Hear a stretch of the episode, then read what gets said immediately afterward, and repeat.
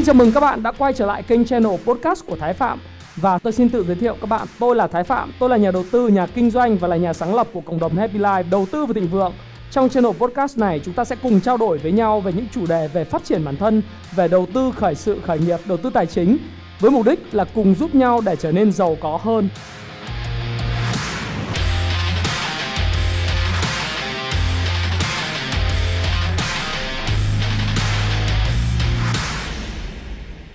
Và như chúng ta đã hứa với nhau trong tuần trước thì tuần này tôi sẽ làm một series. Series này có tên gọi đó là Thế giới sau đại dịch. À, series này cũng giống như là một bộ phim truyền hình nhiều tập. Có thể là nó sẽ kéo dài 3 tập, cũng có thể nó kéo dài 5 tập, 7 tập. Nhưng tập đầu tiên của chúng ta đó là Thế giới sau đại dịch này thì nó nó sẽ trông như thế nào? Thế giới hậu đại dịch thì những cái hệ quả nào? Thì có thể chủ đề kế tiếp của tôi sẽ khai thác trong cái series về thế giới hậu đại dịch chẳng hạn, như là chúng ta nên đầu tư cái gì hay là chúng ta nên chuẩn bị kỹ năng gì thì chúng ta sẽ chào đón cái series này nhé và series này thì nó mang tính chất rất là thời sự, rất là cập nhật và tôi nghĩ rằng là nó có một chút chủ quan cái chủ kiến của tôi trong tất cả những cái phân tích này. Cho nên là vấn đề ở đây khi chúng ta xem cái video của tôi thì các bạn có thể tham khảo xem là nó đúng hay nó sai, hay nó có phù hợp với quan điểm của các bạn không. Và bạn hãy chắt lọc những cái thông tin mà tôi cung cấp cho các bạn để các bạn có một cái chủ kiến của riêng mình về câu chuyện là đại dịch này, thế giới sẽ ra làm sao sau đại dịch, hay là post hay là era của cái cái đại dịch nó sẽ như thế nào ha? Thì chúng ta trước khi đi vào cái cơ phần 1 cái episode 1 của cái thế giới sau đại dịch thì chúng ta cùng update sơ sơ cái giá vàng này, giá dầu, chỉ số Dow Jones và VN Index của chúng ta tại thời điểm hiện tại như thế nào. Thì tôi quay cái video này vào lúc kết thúc cái phiên giao dịch của ngày thứ hai đầu tuần ngày 20 tháng 4.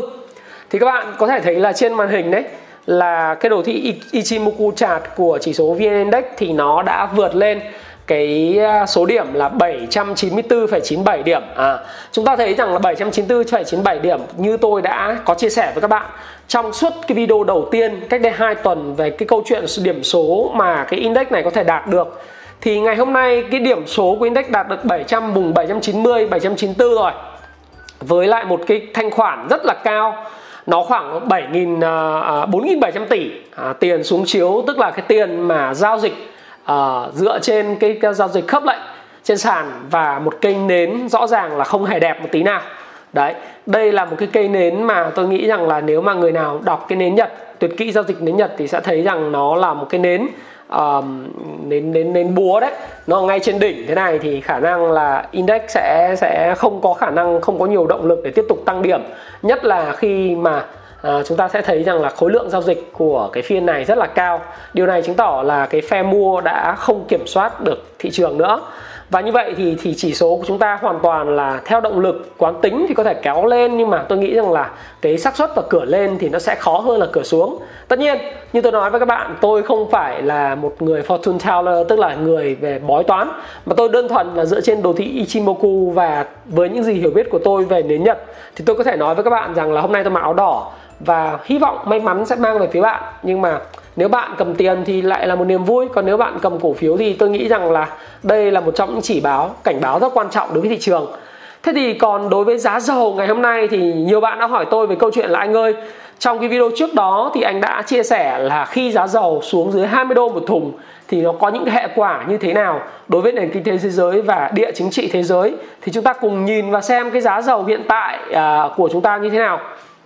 thì đây là cái giá dầu của cái hợp đồng giao ngay. Đấy, hợp đồng giao ngay và cái hợp đồng tương lai của tháng 5 Đấy, hôm nay bây giờ là 20 tháng 4 và hợp đồng giao ngay tức là giao trong tháng 5 này này và cuối tháng 4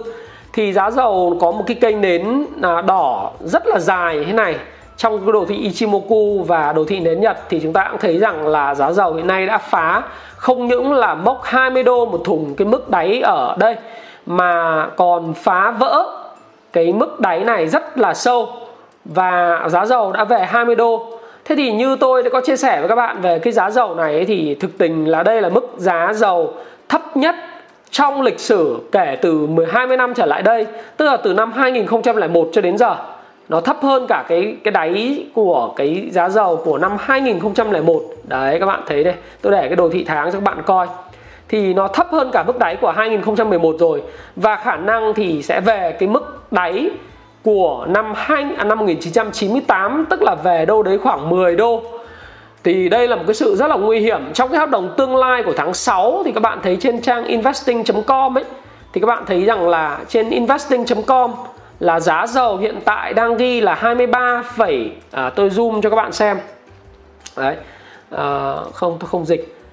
Giá dầu đang là 23,48 Bạn lưu ý dùm tôi đây là giá dầu của hợp đồng tương lai. Chúng ta kích vào cái crude oil WTI này Thì các bạn phải ghi nhớ là Họ có một cái nốt,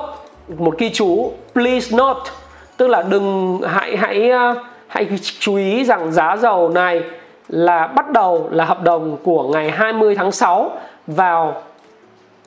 ngày 19 tháng 4 đến 20 tháng 6 đây là giá dầu của cái hợp đồng mới. Và khả năng là với cái giá dầu tương lai của tháng 5 như thế cùng với việc là diễn tiến của cái đại dịch à chúng ta xem diễn tiến của đại dịch xem sao ha. Diễn tiến của đại dịch corona à, thì nó như thế nào? Hiện nay đã có khoảng 2 triệu tư người trên thế giới mắc bệnh. Và xem nào tôi cũng ít nói cái này chúng ta xem yesterday. À, chúng ta thấy rằng 2 triệu tư người bị nhiễm và chúng ta thấy đại dịch hiện nay đang hoành hành số 1 ở Mỹ. Tây Ban Nha là đứng thứ hai, Ý thứ ba, Pháp thứ tư, Đức thứ năm, ờ, Anh thứ sáu và Trung Quốc bây giờ thì tất nhiên là số liệu của Trung Quốc tí xíu nữa tôi sẽ nói.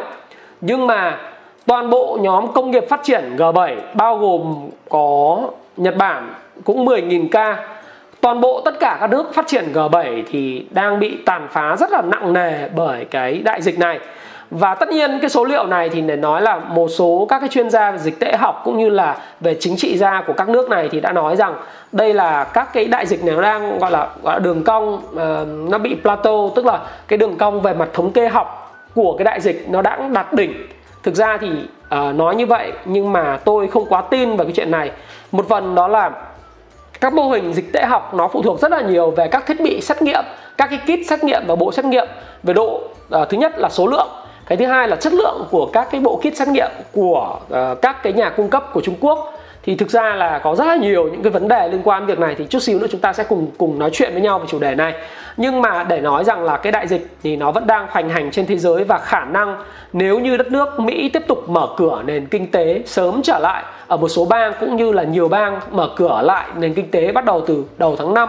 thì cái đại dịch này có khả năng sẽ không kiểm soát được và cái con số có thể lên tới 4 triệu người, thậm chí 5 triệu người nhiễm trên toàn thế giới là rất là cao. Chính bởi vậy cho nên là cái hợp đồng tương lai giao sau của giá dầu vào ngày à, 20 tháng 6 tức là đến ngày 20 tháng 6 là đáo hạn, thì hoàn toàn có có thể nó quay trở lại mức giá 10 đô la một thùng dầu, thậm chí là quay trở lại mức 15 đô la một thùng dầu rất là nhanh đấy thì tôi nghĩ là đây là một cái dự báo của tôi như vậy thôi. À, và nó có xác suất là bị sai. Thế nhưng mà à, nói gì thì nói à, xác suất sai thì nó cũng phải dựa trên cái gì đang xảy ra ở trên thị trường chứ không thể nào mà nói rằng là xác suất sai là nó sai ngay được. Đấy thì khi mà chúng ta nhìn cái thị trường về giá dầu như thế này và khả năng giá dầu nó sẽ phải xuống cái mức đây tôi kể cho các bạn coi là nó phải là mức khoảng độ tầm 10 đô trên một thùng dầu vào năm 1998 thì đây là cái mức gọi là giảm giá và chiết khấu giá dầu thấp nhất kể trong lịch sử.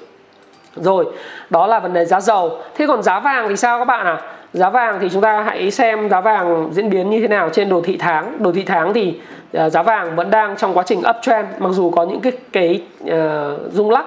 ở tháng 3 và tháng 2 thế nhưng trong đồ thị tháng của tháng 4 thì giá dầu à, giá vàng vẫn tiếp tục tăng điểm. Và khả năng thì uh, trong quá trình hiện nay thì giá giá vàng đang có những cái bất ổn trên đồ thị ngày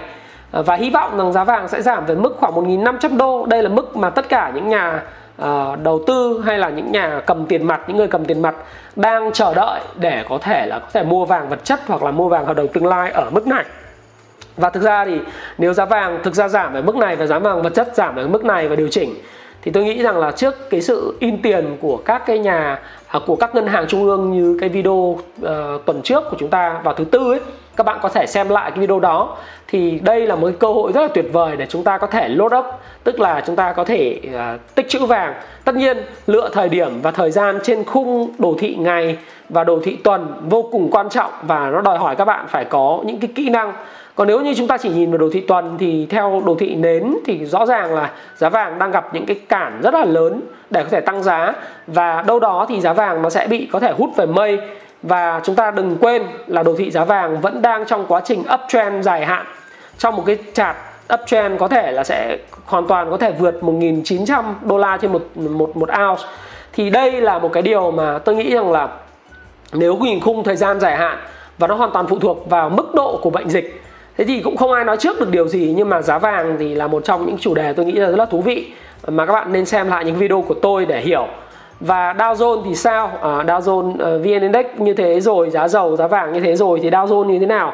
À, Dow Jones hôm nay là ngày thứ hai à, chúng ta sẽ thấy rằng là Dow Jones mạnh mẽ hơn so với lại VN Index rất là nhiều. Mặc dù là có những cái sự lưỡng lự ở cái vùng đỉnh nhưng mà Dow Jones thì vẫn có cái uh, một cái phiên tăng điểm mở gap rất là lớn ở Ờ, phiên ngày thứ sáu bất chấp những cái điều gì đang xảy ra không được uh, tốt lắm của uh, cái bệnh dịch và những vấn đề bất đồng của ông Donald Trump. Anyway, thì đó là những cái kết uh, những cái mà tôi có thể cập nhật với các bạn về cái câu chuyện giá vàng, giá dầu, Dow Jones về VN Index. Thế thì thế giới sau đại dịch sẽ như thế nào, hậu đại dịch sẽ như thế nào và những cái tác động của nó ra làm sao thì chúng ta hãy cùng phân tích tiếp theo và liệu rằng tiền mặt là vua có phải là rác không? Giống như ông Ray Dalio nói rằng ô tiền mặt bây giờ là vua như vậy nó là rác. À tiền mặt nó không phải là vua mà nó là rác bởi chính phủ các nước in quá nhiều tiền. Thì chủ đề này thì chúng ta sẽ cùng hẹn nhau vào ngày thứ tư khi mà tôi chia sẻ với các bạn về câu chuyện đó là những nhà đầu tư huyền thoại À, đang làm điều gì với lại cái số tiền đầu tư của mình và đang làm gì với lại cái cổ phiếu của họ đang nắm giữ hay là số tiền họ đang nắm giữ. Tuy nhiên thì các bạn đừng đừng có nghe những điều mà nói rằng là tiền mặt là vua là rác à, mặc dù cho vn index tăng điểm nhưng mà thực sự là à, đây chúng ta có thể nhìn đây này là 5.191 điểm. Thế nhưng mà giao dịch thỏa thuận của nó thì là đến 829 tức là à, giá trị giao dịch nó nó rơi vào khoảng tầm 5.200 trừ đi 800 nó khoảng là 4.400 đấy cũng tương đối là cao và đang có dấu hiệu phân phối ở trên đỉnh.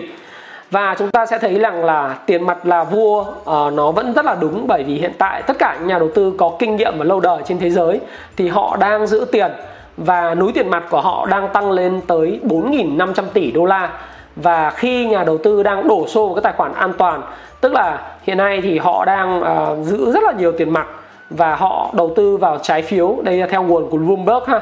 Và cái điều này là các bạn có thể coi lại trên cái link của trên Vietstock do đó thì các bạn đừng nói là nó là rác, tiền mặt là vua là bởi vì sao? Bởi vì các nhà đầu tư lớn hiện tại họ đã vẫn cầm tiền là chính. Thì còn tất cả những nhà ham bắt đáy và đã có lời trên thị trường chứng khoán Mỹ thời điểm vừa rồi. Thực ra thì những nhà đầu tư theo thống kê không phải là những đầu nhà đầu tư tay tay tay chơi cỡ lớn mà là những nhà đầu tư vừa thôi nhà đầu tư cá nhân họ bắt đáy bởi vì là quá trình sụt giảm của chứng khoán Mỹ nó rất là nhanh diễn ra trong thời gian rất là nhanh rất là ngắn. Do đó thì uh, họ tham tham lam và tất nhiên họ đã được reward được thưởng tưởng thưởng. Và cái nhà đầu tư của Việt Nam cũng vậy thì chúng ta nhìn lại cái đồ thị này và lúc mà khi chúng ta thấy rằng là đồ thị tạo những cây nến nhận chìm tăng ở đáy như thế này và ở vùng 650 điểm thì các bạn có thể ờ, vào thị trường. Tất nhiên thì tôi thì tôi tôi tôi có mục tiêu về giao dịch và mục tiêu về kinh doanh khá là ngắn hạn. Cho nên tôi không ăn được từ đáy lên đến à, từ từ đáy lên đến đỉnh mà có thể là chỉ ăn đoạn giữa giữa thôi. Thì maybe có thể được 17 đến 20 phần trăm năm mà tôi cũng hạnh phúc rồi. Thế còn những cái bạn nào mà tiếp tục được cầm cổ phiếu mà ăn được đến à, bây giờ lên 30 phần trăm thì thực sự chúc mừng các bạn. Tuy nhiên nó có những cái bất ổn và tiềm uh, tiềm năng về rủi ro nhất định thì cái này không đúng, không sai, bởi vì cái tiền của các bạn và tài sản của bạn, các bạn quản lý nó và các bạn sẽ thấy rằng là các bạn có ăn thì các bạn vui, mà các bạn có mất tiền, các bạn chịu trách nhiệm với chuyện mất tiền của mình và đối với tôi thì uh, tuyệt đối tiền mặt là vua không phải là rác. Có những bạn uh, lợi dụng trên diễn đàn nói ôi uh, mua theo phương pháp 4M rồi đun đu rồi rồi rồi này nọ tôi bị mất tiền. Bảo ủa như vậy là bạn không có học nghệ đến nơi đến chốn. Hoặc là bạn nghe mỗi cái tựa đề là tiền mặt là vua rồi bạn chỉ trích. Nhưng thực tế ra các bạn gì nếu các bạn hiểu được là những nhà đầu tư lớn trên thế giới họ vẫn đang cầm tiền thì các bạn tôi nghĩ rằng là bạn không có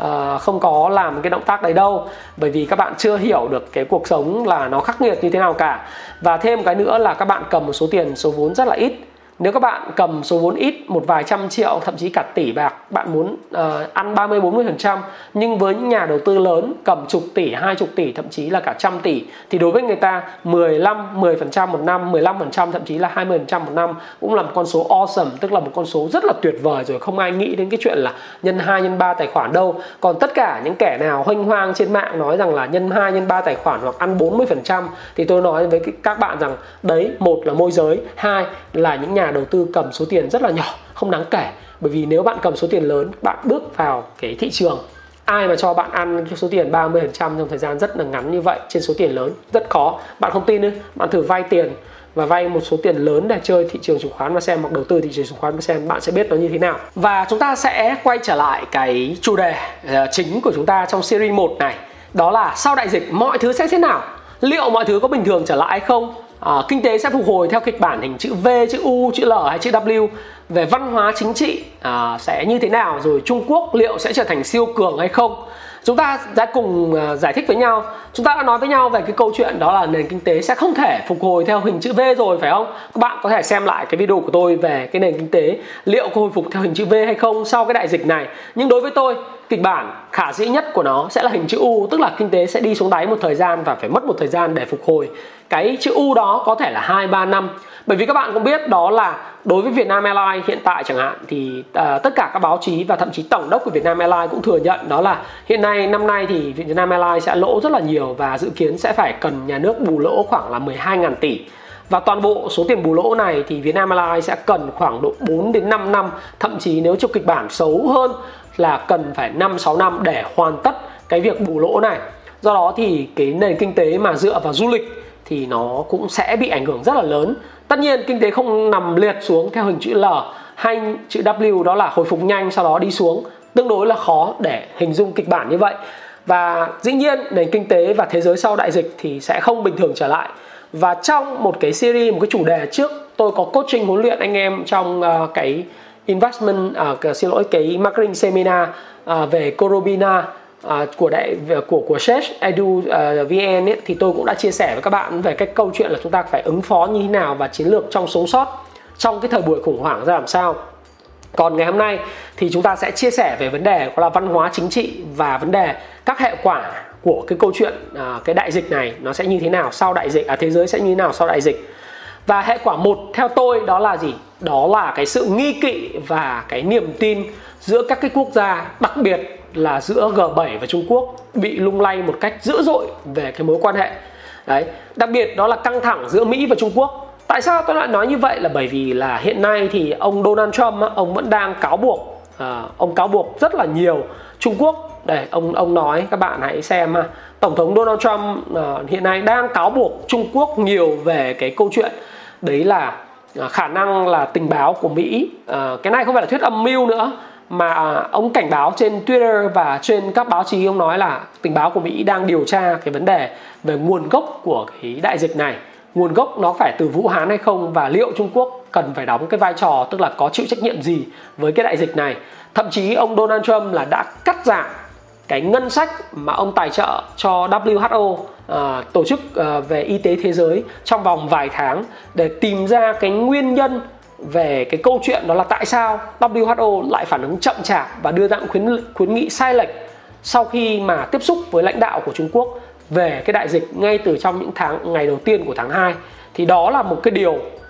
mà cái mối nghi kỵ nó cực kỳ là gia tăng giữa các quốc gia và các bạn biết không hôm 18 tháng 4 cách là cách đây hai hôm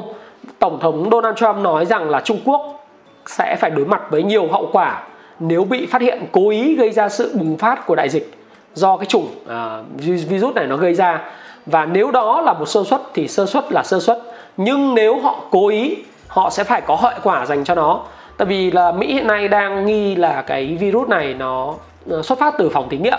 chứ không phải là virus này nó lây ra từ chợ cái chợ buôn bán à, đồ ờ, đồ thịt sống và từ rơi. Đấy và uh, Trung Quốc thì hiện nay đang đang ngày 20 tháng 4 tức là ngày hôm nay buổi sáng thì có một cái bài trên báo người lao động có đăng đó là Trung Quốc đang đối mặt với sức ép gia tăng rất là lớn và uh, ông Donald Trump cũng khẳng định rằng là Mỹ không phải là quốc gia có nhiều người thiệt mạng nhất về uh, cái cái đại dịch này mà đó chính là Trung Quốc nhưng Trung Quốc che giấu. Đấy thì các bạn cũng thấy rằng là trên báo VN Express à, dạo gần đây thì cũng đã đăng thông tin đó là Vũ Hán đã điều chỉnh cái thông tin về số người chết à, ở thành phố Vũ Hán. Thì cái này cũng thấy rằng là nó điều chỉnh liên tục và cái cái số liệu của Trung Quốc nó như một mớ bỏng bong. Và rõ ràng cái việc mà điều chỉnh như thế này nó gây ra những cái cái mối quan hệ uh, à, rất là lớn trong cái mối quan hệ song phương giữa các quốc gia đặc biệt là giữa Mỹ và các nước phương Tây đặc biệt là G7 gồm có Anh này, Pháp, Đức này, Ý, uh, Tây Ban Nha và bây giờ chúng ta thấy cả Nhật Bản nữa là cũng đang có một cái giai đoạn đấy là rất là rất là dẫn với lại cái cái cách mà Trung Quốc không minh bạch trong cái nguồn gốc cũng như là cái cách mà Trung Quốc uh, thông tin về cái đại dịch này cho thế giới và khiến nền kinh tế của họ bị ảnh hưởng cực kỳ lớn. Đấy thì các bạn có thể đọc trên báo người lao động lại trên cái cái cái link này mà tôi đã thấy đã đưa cho các bạn trên màn hình. Đấy và Mỹ hiện nay đang kêu gọi Trung Quốc cho tiếp cận phòng nghiên cứu uh, tại Vũ Hán. Đến phòng nghiên cứu này là trên cái cái cái hình đây này. Đây là cái phòng nghiên cứu về cái vi khuẩn rất là virus rất là lớn của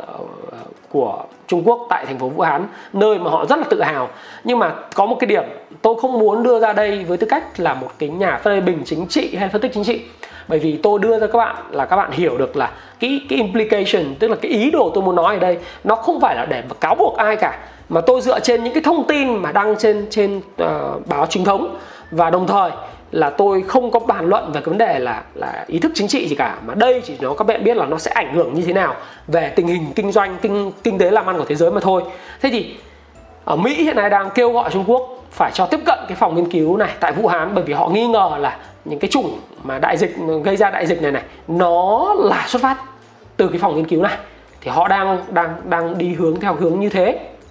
và tất nhiên thì đối với lại bên Trung Quốc thì họ cũng không thừa nhận bởi vì họ nói rằng là uh, những người uh, những người ở trong cái phòng nghiên cứu này không ai bị vấn đề cả. Nhưng tôi thấy rất là ngạc nhiên là bởi vì nếu các quý vị không bị thì có nghĩa là các vị có sự chuẩn bị rất là tốt cho nên các vị không ai bị nhiễm cả. Đấy thì khá là nhiều trên báo uh, dân sinh cũng đăng về cái vấn đề này. Rồi uh, uh, Trung Quốc thì dĩ nhiên là không thừa nhận và Trung Quốc thì dựa vào WHO tức là WHO thì là chậm chạp trong công bố đại dịch. Và ông tổng giám đốc của WHO lúc đầu tôi đọc báo, khi mà ông mới thăm, đến thăm Trung Quốc ấy, thì ông còn nói là, ôi rồi nếu các bạn không tin, các bạn có thể search lại Google để xem là cái ông tổng giám đốc này ông nói cái gì. Ông nói đến lúc mà ông thăm Bắc Kinh, lúc mà đại dịch nó bùng phát ở Vũ Hán, thì ông bảo là, thôi, thế giới này đừng có lo. Là bởi vì đừng có lo gì cả, cứ mở máy bay các thứ cẩn trọng một chút. Ờ, cùng nhau đối phó đại dịch nhưng mà đừng có đóng cửa biên giới. Ờ, rồi là cứ để cho người Trung Quốc di chuyển thoải mái đi đừng phong tỏa như thế thì không tốt. Họ chậm chạp khi tuyên bố đại dịch toàn cầu và đồng thời họ ca ngợi cái hình mẫu chống dịch của Singapore khi mà Singapore không đóng đường bay với lại người Trung Quốc. Và đồng thời là không phong tỏa à, đất nước. Họ nói là như Singapore thì mới là hình mẫu kiểu mẫu của việc chống dịch. Đấy, là bởi vì là vẫn mở cửa để cho kinh tế phát triển rồi vẫn để đón người Trung Quốc vào đấy thì sau đó thì thì chuyện gì xảy ra với Singapore hiện tại thì các bạn đã biết là Singapore hiện tại thì là đang là cái à, nếu các bạn là xem VN Express thì Singapore hiện tại đấy đang là à, hình mẫu từ hình mẫu trở thành là một cái quốc gia số 1 ở, ở Đông Nam Á đang bị nhiễm và tức là Singapore ghi nhận cái ca nhiễm kỷ lục hơn 1.400 ca nhiễm mới và từ hình mẫu chống dịch trở thành một quốc gia bị quay quắt nhất về cái bệnh dịch này. Tức là các bạn sẽ phải thấy rằng là đấy là một cái điều rất là đáng tiếc đối với lại uh, Singapore. Đây này cái bài báo nó có một cái bài báo 4 giờ trước ngày 20 tháng 4 luôn là Singapore từ hình mẫu tới tâm dịch của Đông Nam Á. Thì đấy do là gì? Do ngay từ đầu ông Lý Hiển Long thì ông tin vào cái cái ờ, WHO và những cái chia sẻ của ông tổng đốc WHO và khen ngợi của WHO nói Singapore là hình mẫu chống dịch truy xuất này nọ một hình mẫu rất là được ca ngợi. Và bây giờ thì đây Singapore nền kinh tế của họ bị gần như đóng băng hoàn toàn. À, sự nhiễm các, các ca nhiễm của họ họ có 5,7 triệu dân nhưng ca nhiễm của họ hầu như là tập trung vào cái tầng lớp lao động và những người nhập tịch. Không phải những người nhập tịch xin lỗi người lao động ở khu, khu lao động nghèo người công nhân đào đường à, người làm tất cả những công việc chân tay chăm sóc tỉa cành tất cả những hoạt động mà khiến cho Singapore thịnh vượng xây dựng tất cả mọi thứ. Thì bây giờ tất cả ngừng chạy hết và 80% người lao động của Singapore thì đang làm việc ở nhà. Các bạn thấy rằng nó rất là kinh khủng. Và đảo quốc này thì có hiện nay 11 ca tử vong và số lượng ca nhiễm hiện nay đã khoảng hơn gần 8.000 rồi. Thì đấy là một cái điều rất là đáng tiếc ở Singapore. Và điều này nó có một cái mối liên hệ một cái tức là một cái mối liên hệ rất là uh, lớn đến từ cái việc tắc trách của WHO tôi không có ý định là chỉ trích WHO tôi cũng không có ý định chỉ trích chính trị gì cả. Tôi đang phân tích cho các bạn để các bạn thấy rằng là cái nghi kỵ giữa các quốc gia đang lớn lên rất là nhiều dưới tư cách đây là một hệ quả của cái đại dịch này. Đấy, tôi không có không có vai trò nào để chỉ trích ai không có bất cứ một thẩm quyền nào để can thiệp vào những vấn đề thuộc vùng quan tâm này. Nhưng tôi muốn phân tích với các bạn rằng với sự thật nó là sự thật và những cái gì đang xảy ra chúng ta phải nhìn nó với tư cách là sự thật và nhìn thẳng vào nó một cách tích cực được không ạ? Chứ không phải là chúng ta đi chỉ trích WHO hay chỉ trích Trung Quốc hay chỉ trích Mỹ không nên như thế. Tôi không làm như vậy. Cái mà tôi muốn nói với các bạn đó là gì? Những gì đang diễn ra. Cái gì chúng ta có thể lờ đi nhưng cái gì xảy ra trước mặt chúng ta thì không thể uh, lờ đi được và rõ ràng đấy là gì? À, đất Trung Quốc hiện nay đang nói dựa vào WHO để nói rằng là không có bằng chứng để tạo ra cái cái cái cái, cái chủng mà gây ra cái đại dịch này ở Trung Quốc. Đấy thì người ta cũng phải phản đối như thế thôi chứ bên sao giờ đúng không ạ? Và dĩ nhiên à, trên tuổi trẻ thì cũng đăng lại rất là nhiều bài à, và kể cả thanh niên nữa. Và thanh niên cũng điều tra nghi vấn. Đấy thì đây là cái hệ quả mà cực kỳ là lớn mà các bạn sẽ thấy rằng là cái hệ quả này nó sẽ khiến cho các cái quốc gia cái niềm tin giữa các quốc gia nó bị lung lay một cách rất là dữ dội. Và đặc biệt với những cái thông tin gần đây khi mà Bắc Kinh à, cấm các công ty Mỹ xuất khẩu khẩu trang kit xét nghiệm à, trở về Mỹ đặc biệt là cấm công ty 3M à, Penkin Elmer về những những cái cái thiết bị về khẩu trang y tế khẩu trang 3M và những cái thiết bị xét nghiệm họ cấm xuất khẩu về Trung Quốc thì các bạn à, về Mỹ trở lại thì thực sự là Bộ Ngoại giao Mỹ thì chính sách của Trung Quốc đã phá vỡ chuỗi cung ứng các sản phẩm y tế vì những sản phẩm này là cần thiết nhất trong cuộc chiến chống lại cái đại dịch trên toàn cầu và 40% khẩu trang, găng tay, kính bảo hộ, kính che mặt và quần áo bảo hộ y tế trên thế giới được sản xuất tại Trung Quốc theo tờ Wall Street Journal. Thì đây là một cái điều mà nó sẽ gây ra những cái cái quan ngại sâu sắc trong mối quan hệ của hai nước. Và đây là một sự thật, chúng ta không cần phải che giấu sự thật này và chúng ta cũng không cần phải nói tránh, nói giảm sự thật này, chúng ta không phê bình ai. Nhưng chúng ta là một nhà quan sát, chúng ta phải biết chuyện gì đang xảy ra. Và dĩ nhiên là Trung Quốc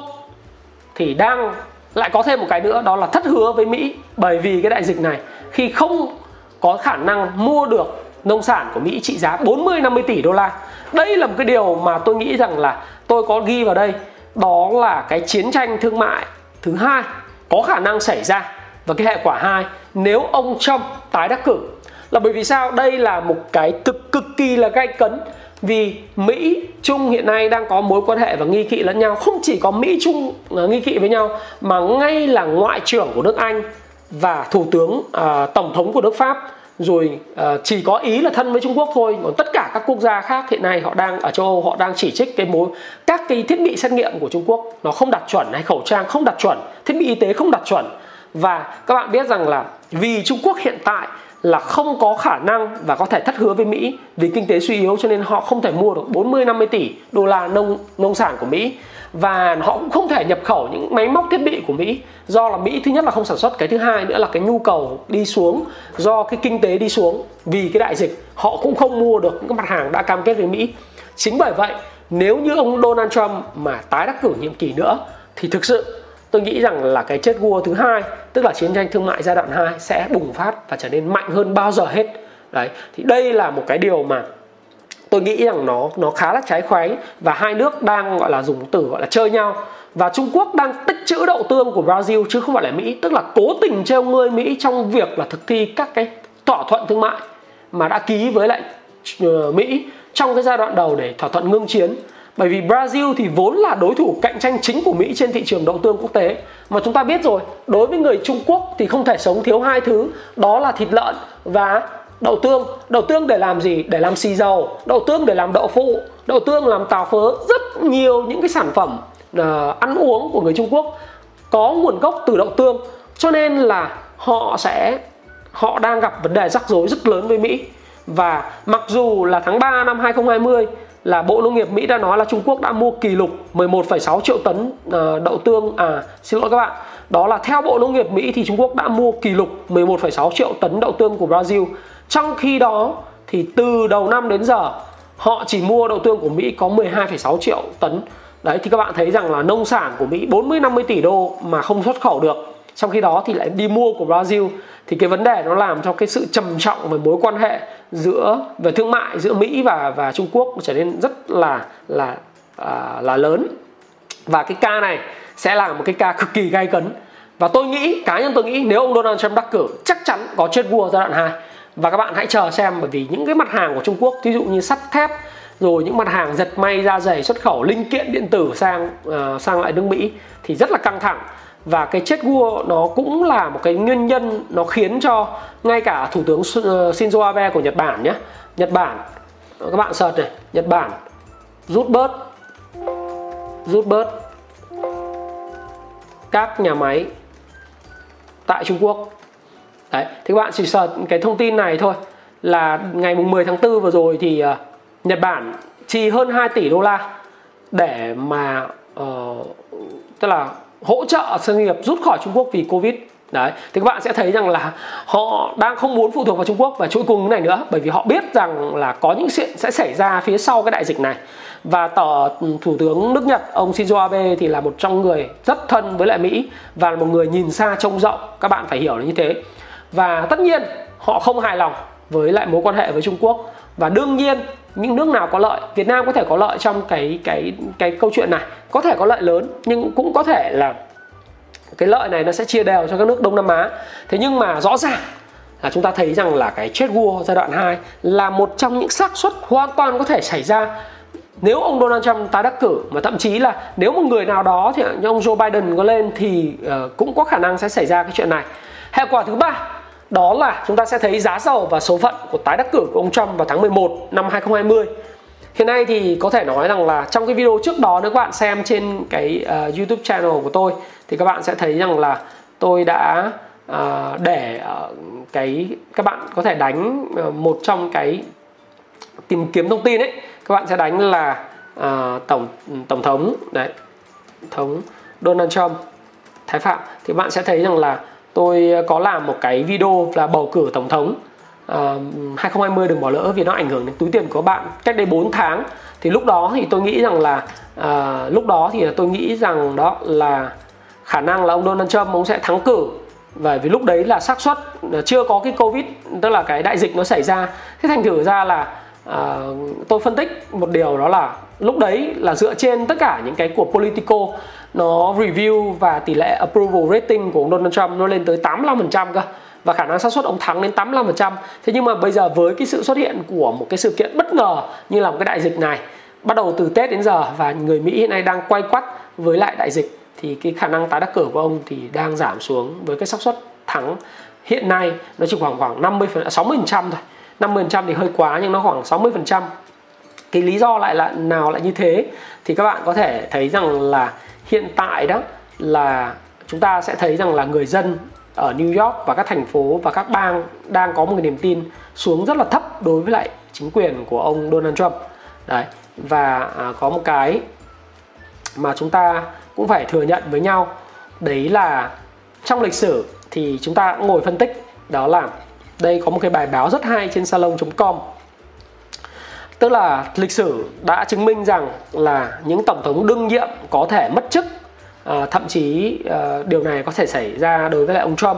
Và lợi ích của cái người hiện hữu có thể là người Mỹ hiện tại những người hiện hữu như ông Trump những tổng thống đang đương chức đó là cái lợi thế đầu tiên đó là những người bầu cử thì không cần phải hình dung xem là tổng thống kế tiếp của mình như thế nào họ đã quen với những gì hiện tại rồi. Cái thứ hai nữa là họ cũng hiểu là nếu những cái gì hiện tại đang tốt thì tội gì họ phải thay đổi. Và đặc biệt thêm một cái yếu tố nữa đó là uh, những cái mà những cái điều đang làm tốt đối với nền kinh tế của cái đất của cái cái ekip của ông Trump thì vẫn được được ghi nhận và đối với lại một cái chính quyền mới thì sẽ phải mất thời gian để thành lập ra bộ máy. Rồi có rất nhiều việc phải làm cho người Mỹ thì không muốn nếu nếu không muốn thay đổi và không quá tệ thì họ sẽ lựa chọn những cái à, giải pháp hiện hữu đó là tổng thống đương nhiệm. Tuy nhiên thì cũng có lý do tại sao là những cái tổng thống ở đây một bài báo trên salon phân tích rất hay đó là tại sao những tổng thống đương nhiệm thì có thể thất bại. Thí dụ như là tổng thống Bút bút cha thì à, uh, Butcha thì thì uh, vào đợt bầu cử đấy Ờ, hiện bầu cử của ông thì trước đó là cái tỷ lệ approval của ông đạt đỉnh vào năm năm 1989 à, ờ, và cái đỉnh này đến từ việc là Mỹ chiến thắng trong cuộc chiến tranh vùng vịnh. Đấy ờ, và khả năng tái đắc cử là rất cao. Tuy nhiên thì trong chính trị thì nó có một cái là don't get too comfortable tức là đừng đừng quá đừng quá thoải mái bởi vì mọi thứ có thể thay đổi. Và ông ông này thì ông đã có một cái là sau cái à, sau cái lời thất hứa của ông thì à, ông đã bị thua và à, chính à, Bill Clinton đã giành chiến thắng. Thì khi tỷ lệ của ông giảm đấy xuống từ 80% đến 60% và ông đã mất cái ghế của tổng thống năm 1992 khi mà cái tỷ lệ của ông uh, tỷ lệ về uh, approval rating của ông chỉ còn có 46% và Bill Clinton thì đã chiến thắng với cái khẩu hiệu is economy stupid tất cả là chuyện kinh tế hết đồ ngu ạ đấy thì Bill Clinton có một cái uh, một cái chiến dịch marketing rất là là là kinh khủng nhắm vào ông, ông Bush và ông Bush đã thua. Thì mọi thứ đều có thể thay đổi. Hay là cái tổng thống đương nhiệm trước đó năm 1982 đấy, năm 1979 đó là Jimmy Carter. Thì uh, Carter cũng là một cái tổng thống mà cũng giống như ông Trump là không có nghĩ ai nghĩ rằng Jimmy Carter sẽ là tổng thống. Tuy nhiên thì sau một cái vụ bắt cóc giải phóng con tin ở Iran của các cái sinh viên uh, uh, ở lãnh ở ở lãnh sự quán đại sứ quán Mỹ ở Tehran thì đã có những cái khủng hoảng xảy ra. Thì chi tiết các bạn có thể lên trên wiki các bạn đọc. Nhưng mà vấn đề là chỗ là khi khủng hoảng xảy ra thì ông xử lý cái cái tinh thần là gì? Ông xử lý cái khủng hoảng này không khéo và ông bị mất chức. Và như vậy thì bây giờ người ta cũng đang nói về cái câu chuyện là liệu ông Trump cũng thế? Ông Trump cũng đang có những cái xử lý không khéo về cái bệnh dịch này. Và rõ ràng những cái xử lý không khéo này đang khiến cho ông mất điểm trong cái công chúng của Mỹ. Và đặc biệt, đó là đối với lại cái người lãnh đạo đối lập, đó là đảng dân chủ. Thì những người đảng dân chủ hiện nay đang nghĩ rằng là những cái ờ, đại dịch nó bộc lộ cái khả năng lãnh đạo rất là kém của ông Trump trong việc phản ứng lại với lại những cái điều đang diễn ra. Và cái bình luận viên rất là nổi tiếng của tờ Daily Mail là ở nước Anh đó là Pierre Morgan thì nói rằng là ông ông Trump sẽ thất cử nếu tiếp tục tiếp tục hành xử như thế này. À, thì ông Trump hành xử như như thế này thì sẽ bị mất. Tất nhiên đây là cái ý nó hơi mang tính chất cánh tả và khá là chỉ trích Donald Trump nhưng mà chúng ta cũng cùng biết để hiểu rằng là việc tái đắc cử đối với ông Trump là hoàn toàn phụ thuộc vào cách ông hành xử với lại việc là Mỹ à, khống chế cái đại dịch này như thế nào. Và nếu như với cái giá dầu như hiện tại các bạn đã thấy đó là 15 đô la trên một thùng dầu. Thế thì cực kỳ kinh khủng là bởi vì cái cái toàn bộ những cái nhà sản xuất dầu đá phiến của nước Mỹ sẽ bị phá sản một loạt. Và bạn biết là dầu đá phiến thì nó có xuất phát từ cái bang uh, Wisconsin và Texas là hai cái nơi mà người Mỹ trắng và những người công nhân Mỹ trắng rất là lớn ủng hộ ông Trump và dân biểu đó cũng thuộc đảng à, cộng hòa. Thế thì khi mà cái ông trump không còn được ủng hộ về mặt kinh tế của các cái cái công công nhân và những người uh, công nhân cổ xanh cổ cồn ấy là ờ, là ở các nước này thì các bạn sẽ thấy đó là một cái điều mà nó rất là đáng tiếc. Bởi vì đây là cái trận địa cực kỳ quan trọng của ông trong công việc là có lại cái lá phiếu của đại cử tri để tái đắc cử vào tháng 11 năm 2020. Cho nên giá dầu thấp thế này là cực kỳ bất lợi cho ông Donald Trump và việc không mở cửa lại nền kinh tế như ông nói đó, mở cửa sớm quá thì bọn ờ, đối lập đảng dân chủ nó cũng bảo là tại sao lại mở cửa sớm như vậy không không là tập trung lo lắng về sức khỏe của nhân dân thế chứ ông cũng bảo thì bây giờ nếu mà tôi mở cửa muộn thì chúng nó cũng bảo là cuối cùng là ờ, tôi mở cửa muộn thì ảnh hưởng đến cuộc sống của Ờ, ờ, tức là cuộc sống mưu sinh của người khác túm lại là làm chính trị thì kiểu gì cũng nói được. Và chúng ta hãy cầu chúc cho ông Donald Trump có đủ đủ sức khỏe và cũng như là đủ độ sáng suốt để phản ứng với những tình hình mới. Và tất nhiên tôi thì tôi vẫn rất mong là ông Donald Trump thắng cử bởi vì ông Donald Trump cũng có những cái điều mà uh, thú vị lắm thú vị vô cùng. Và chúng ta có thể học hỏi từ ông Donald Trump trong cách mà ông xử lý những vấn đề ờ, khá là hay. Và thị trường chứng khoán thì cũng rất là yêu quý ông Donald Trump phải không ạ?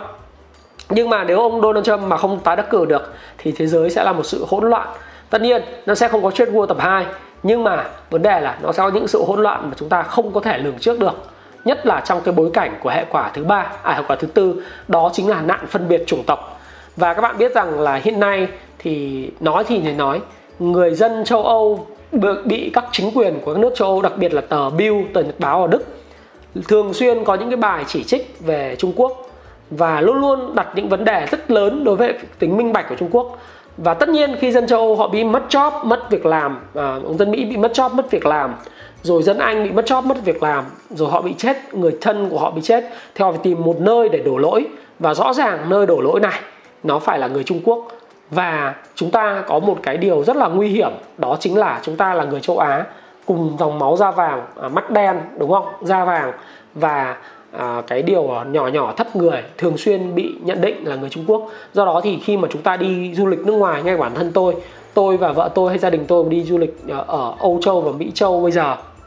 sẽ khó hơn cách đây một năm rất là nhiều. Là bởi vì lúc đó chúng ta phải uh, nói là chúng ta là người Việt Nam chúng ta phải là người Trung Quốc. Bởi vì tất cả ai nhìn chúng tôi cũng nói chúng tôi là người Trung Quốc. Họ không phân biệt đâu là người Việt Nam đâu là người Trung Quốc. Cũng giống như chúng ta gặp các người Tây chúng ta không thể phân biệt là người này người Hà Lan hay người này người Anh hay người người này người Pháp. Cho đến khi người ta nói ra kể cả người Pháp nói tiếng Anh chúng ta biết người ta nói tiếng Anh thì giọng Pháp thì người hiểu người Pháp. Nhưng mà đối với là người Anh hay là người Mỹ chúng ta nghe giọng Anh giọng Mỹ quen không nói làm gì. Nhưng mà nhìn ở bên ngoài nhìn người Anh người Hà Lan người Đức người pháp về cơ bản là giống nhau chúng ta không phân biệt được. Hay tây ban nha là giống nhau hay ý là giống nhau không phân biệt được. Rõ ràng chính những bất lợi đó khiến cho cái việc mà du lịch và lữ hành à, đưa người Việt Nam đi du lịch hay là các cái, cái người châu Á đi du lịch gặp rất khó hàng không cũng sẽ gặp khó khi nhu cầu nó sẽ giảm xuống. Và cái nạn phân biệt chủng tộc này thì nó là một trong những cái tệ nạn nó sẽ kéo cho cái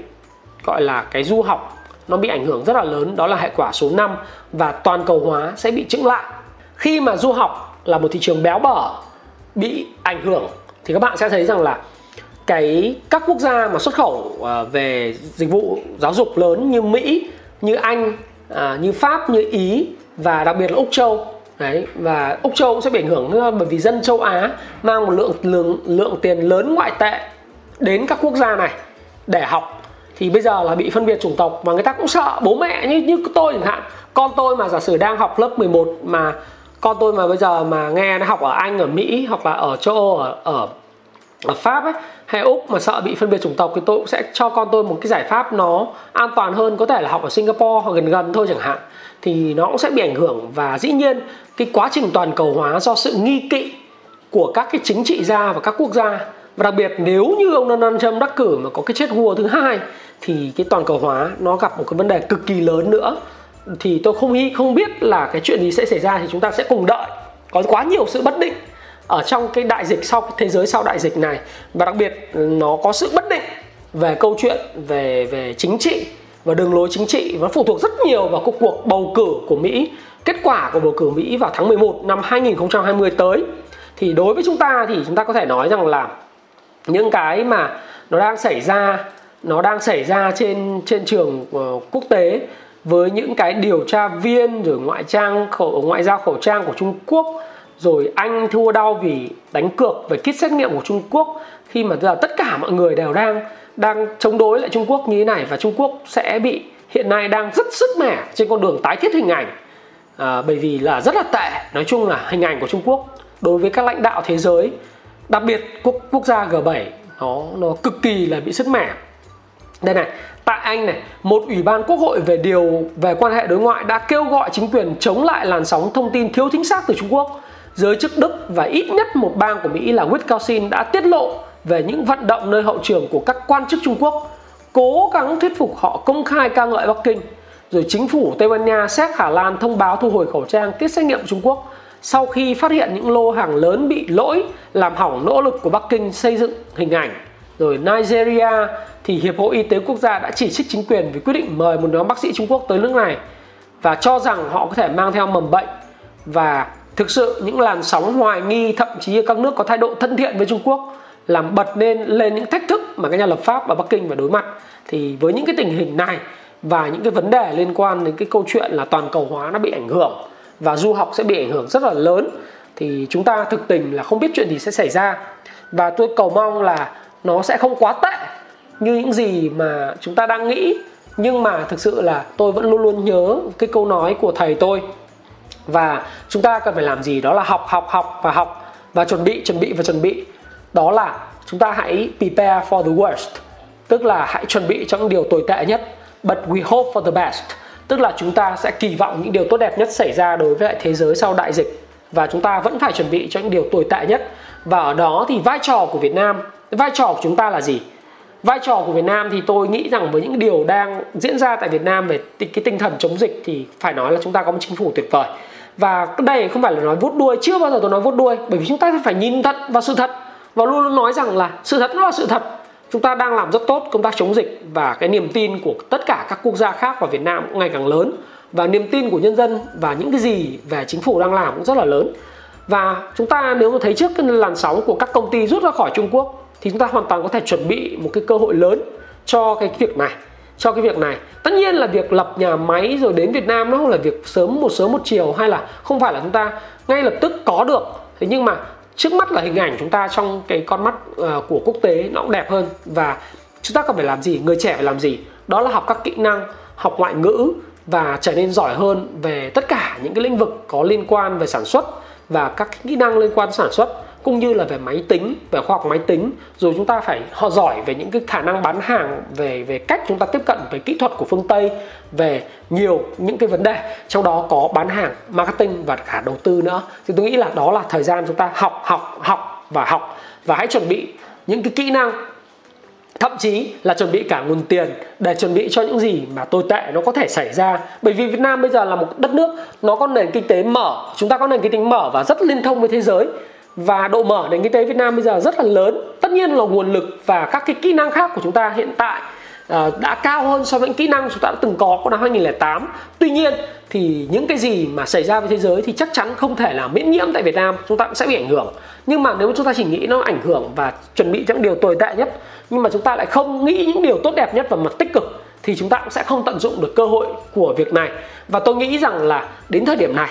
một câu chốt lại của cái video này vẫn là những điều gì xảy ra trong đại dịch à, sau đại dịch là những thứ lớn hơn sự tưởng tượng của các bạn rất nhiều. Và hãy prepare for the worst và hope for the best. Hãy chuẩn bị cho những điều tồi tệ nhất xảy ra và hy vọng những điều tốt đẹp nhất sẽ đến. Hãy chia sẻ những thông tin này nếu bạn cảm thấy nó hữu ích với bạn. Và hẹn gặp lại các bạn trong chia sẻ tiếp theo của tôi nhé.